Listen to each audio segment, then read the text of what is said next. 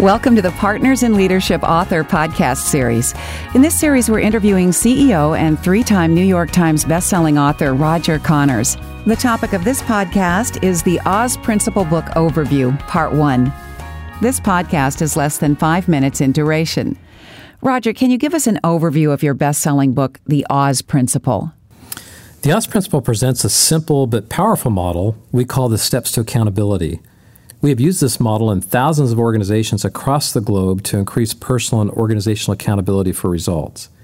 Throughout the book, we provide examples, case studies, and other analysis that shows how to get results through greater individual and organizational accountability.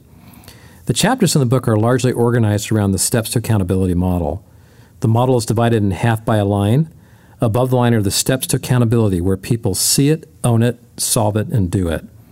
Below the line is the blame game or the victim cycle, where people get stuck and demonstrate a lack of personal accountability to make things happen. Above the line, we look for solutions and strive to overcome obstacles. Below the line, we look for someone to solve the problem for us, thinking that solutions are outside of our control. Above the line, we continually ask the question, What else can I do to achieve the result? Below the line, we tend to focus on what others can do. So, going below the line is not good. It's not effective. In the book, we make the point that it's not wrong to go below the line, it's human nature, particularly when things go wrong or the obstacles seem outside our control. It's also not a very productive place to be. Nothing much good happens below the line. Problems don't get solved and solutions don't present themselves. The key is to realize when we are below the line and to get back above it as quickly as we can. The more time we as individuals or the entire organization spend above the line, the better our results. There's a story in the book that you tell about Dennis Antinori.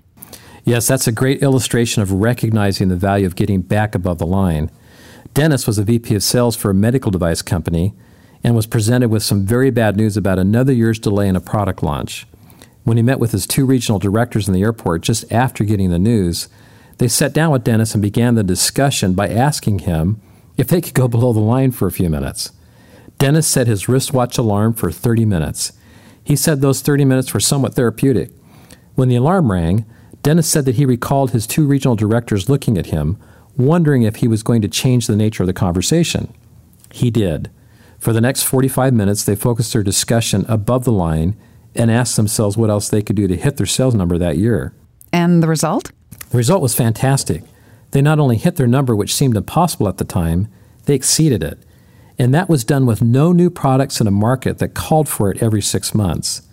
When you ask Dennis how they did it, he responds, it was their ability to operate and stay above the line and continually ask what else they could do to get the job done. That's a great story, Roger.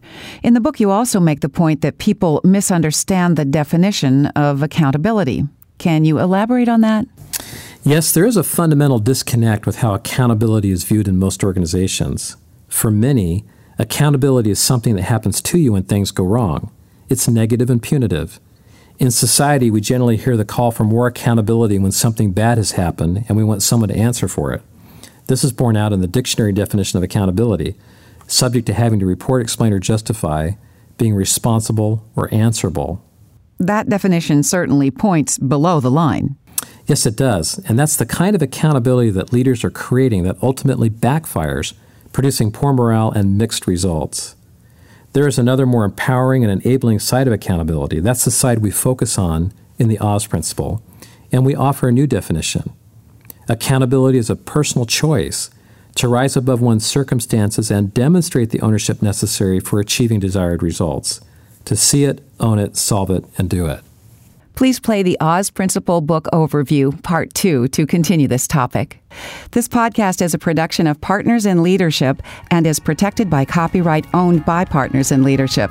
This content may not be used or rebroadcast without prior permission.